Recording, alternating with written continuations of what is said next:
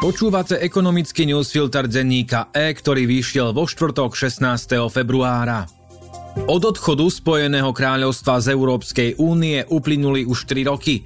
Dnes je 60% Britov presvedčených, že Brexit bol zlým riešením a ak by bolo referendum dnes, hlasovali by proti. Takmer dve tretiny Britov by dokonca privítali nové hlasovanie, tentoraz o vstupe do Európskej únie a 58% dopýtaných tvrdí, že by boli za opätovný vstup. Medzi mladými je to ešte jasnejšie. Do únie by sa chcelo vrátiť 8 z 10 18 až 24 ročných. Netreba mať doktorát z ekonómie, aby sme chápali, že ak sa krajina odstrihne od svojho najväčšieho zahraničného trhu, musí to mať zásadné negatívne dôsledky. Komentuje Ivan Mikloš to, čo sa stalo v Spojenom kráľovstve. Na Slovensku našťastie zatiaľ nemusíme riešiť podobné dilemy. Súčasná vláda a koalícia má jasné proeurópske smerovanie, čo však nemusí byť pravda o pár mesiacov. Mali by sme na to myslieť, kým je čas. Ekonomický newsfilter má dnes 1380 slov, pripravil ho Oliver Brunovský, ja som Laco Urbán.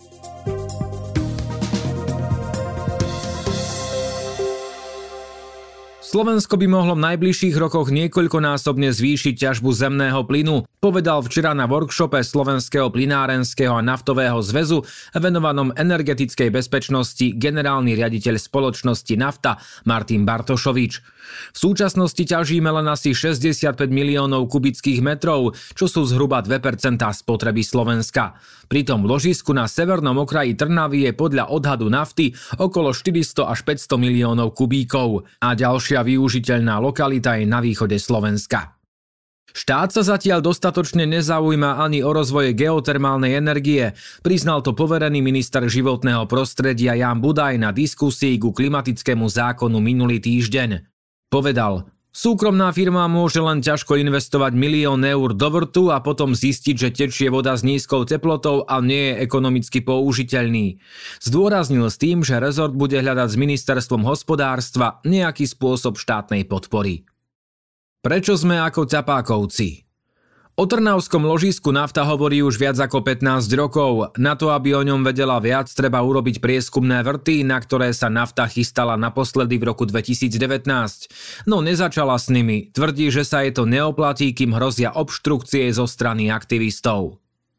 V novej situácii, keď sa Slovensko po agresii Ruska usiluje posilniť svoju energetickú bezpečnosť, o tomto ložisku písal v Lani aj denník E.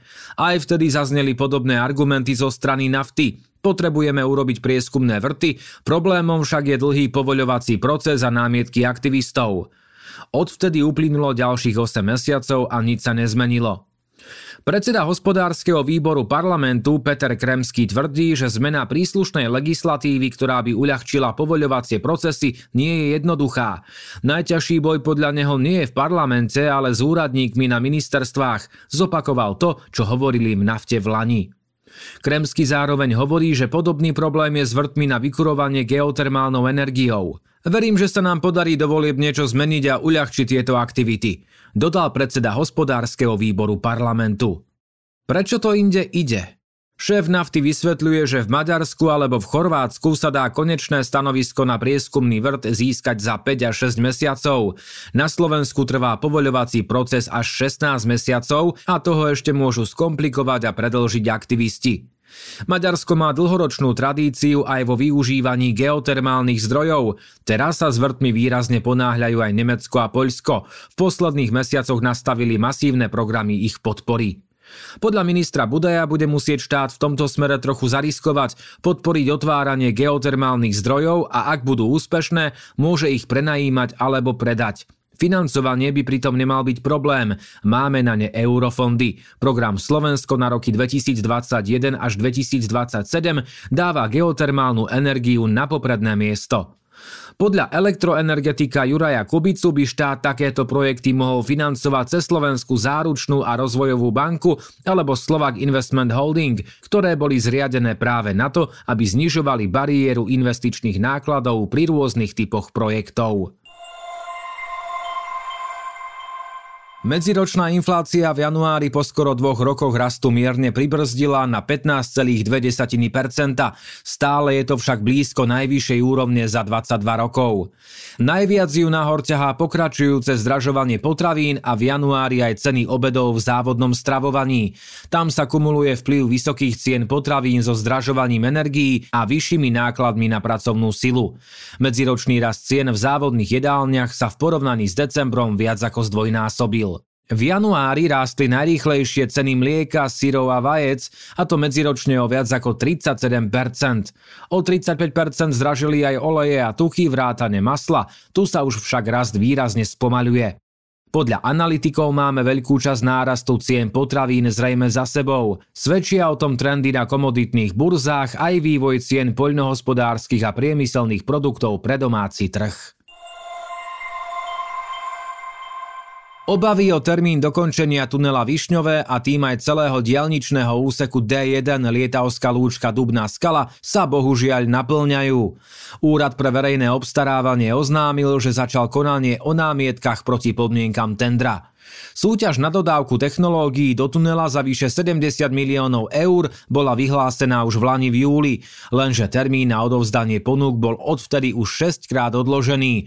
Najnovšie je stanovený na 2. marca. Teraz sa možno znova posunie. Prečo je to dôležité? Dialničný úsek so 7,5-kilometrovým tunelom sa začal stavať už v roku 2014. Bez neho nemajú veľký zmysel ani dva už otvorené tunely pred Žilinou. Pod Strečnom motoristi už roky zažívajú nekonečné zápchy a často musia jazdiť dlhou obchádzkou.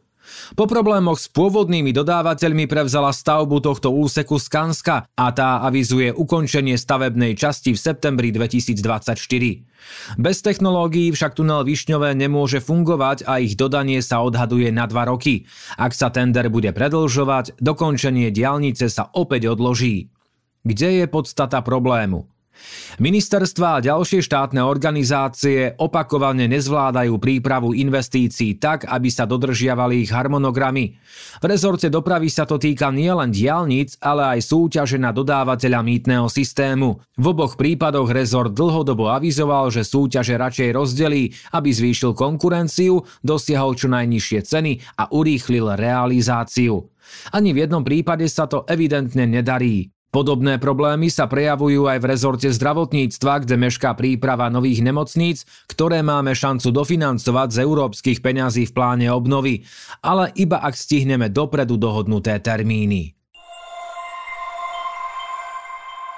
Medzi britskými ekonómami je už dnes jednoznačná zhoda v tom, že Brexit, teda vystúpenie Veľkej Británie z Európskej únie pred tromi rokmi, britskú ekonomiku poškodil a je jednou z dôležitých príčin, prečo je dnes niekdajšia opora únie považovaná za chorého muža Európy.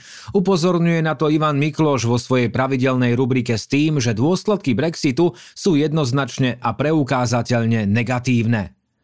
V akom stave je britská ekonomika? Podľa Bank of England Brexit zapríčiní celkový pokles produktivity na úrovni asi 3%. Britská rozpočtová rada a Bloomberg Analytics dokonca odhadli dôsledky Brexitu na ekonomiku na 4% HDP, čo predstavuje stratu 100 miliárd libier ročne. Reálne mzdy v Spojenom kráľovstve klesli medzi rokmi 2016 až 2021 o 2,9% a sú dokonca nižšie ako boli pred 18 rokmi. Podľa Johna Burna Mardocka z Financial Times bude pri pokračovaní tohto trendu na konci budúceho roka priemerná slovínska rodina bohatšia ako priemerná britská. Veľká Británia je jedinou krajinou G7, ktorej ekonomika ešte stále neprekonala predpandemickú úroveň z roku 2019. Medzinárodný menový fond predpokladá, že v tomto roku budú jej ekonomické výsledky najhoršie spomedzi všetkých vyspelých krajín sveta a britská ekonomika ako jediná spomedzi nich poklesne. Prečo je to tak? Kým pred Brexitom obchod Spojeného kráľovstva s Európskou úniou predstavoval 42% britského exportu, po zavedení nových obchodných pravidiel sa znížil podľa rôznych odhadov o 15 až 20%. Brexit priniesol aj oslabenie Libry, dovoz do Británie sa predražil a klesli aj investície. Kým pred referendum v roku 2016 bol Londýn finančným centrom nielen Európy, ale aj sveta, mnohé banky a investičné spoločnosti z londýnskeho City odišli alebo tam aspoň výrazne zredukovali svoje aktivity. Čo bude ďalej? Hoci britská verejnosť v prieskumoch signalizuje, že Brexit bola chyba a dnes by hlasovali inak, miestni politici sú zatiaľ skôr skeptickí. Napríklad minister financií Jeremy Hunt, ktorý bol počas kampane proti Brexitu, tvrdí, že Brexit vytvoril veľké príležitosti, ktoré sa prejavia neskôr. Je pravda, že po období pandémie a hospodárskej krízy spôsobenej aj vojnou na Ukrajine nie je jednoznačné, do akej miery dnešný stav britskej ekonomiky ovplyvnil aj tieto faktory. No veľa napovedá už spomínaný rozdiel vo výkonnosti. Kým Británia je ešte stále pod úrovňou roku 2019, ekonomiky štátov OECD v priemere narástli o 3,5% a americká ekonomika o viac ako 4%. Ekonomický newsfilter pre vás dnes pripravil Oliver Brunovský. Do počutia zajtra.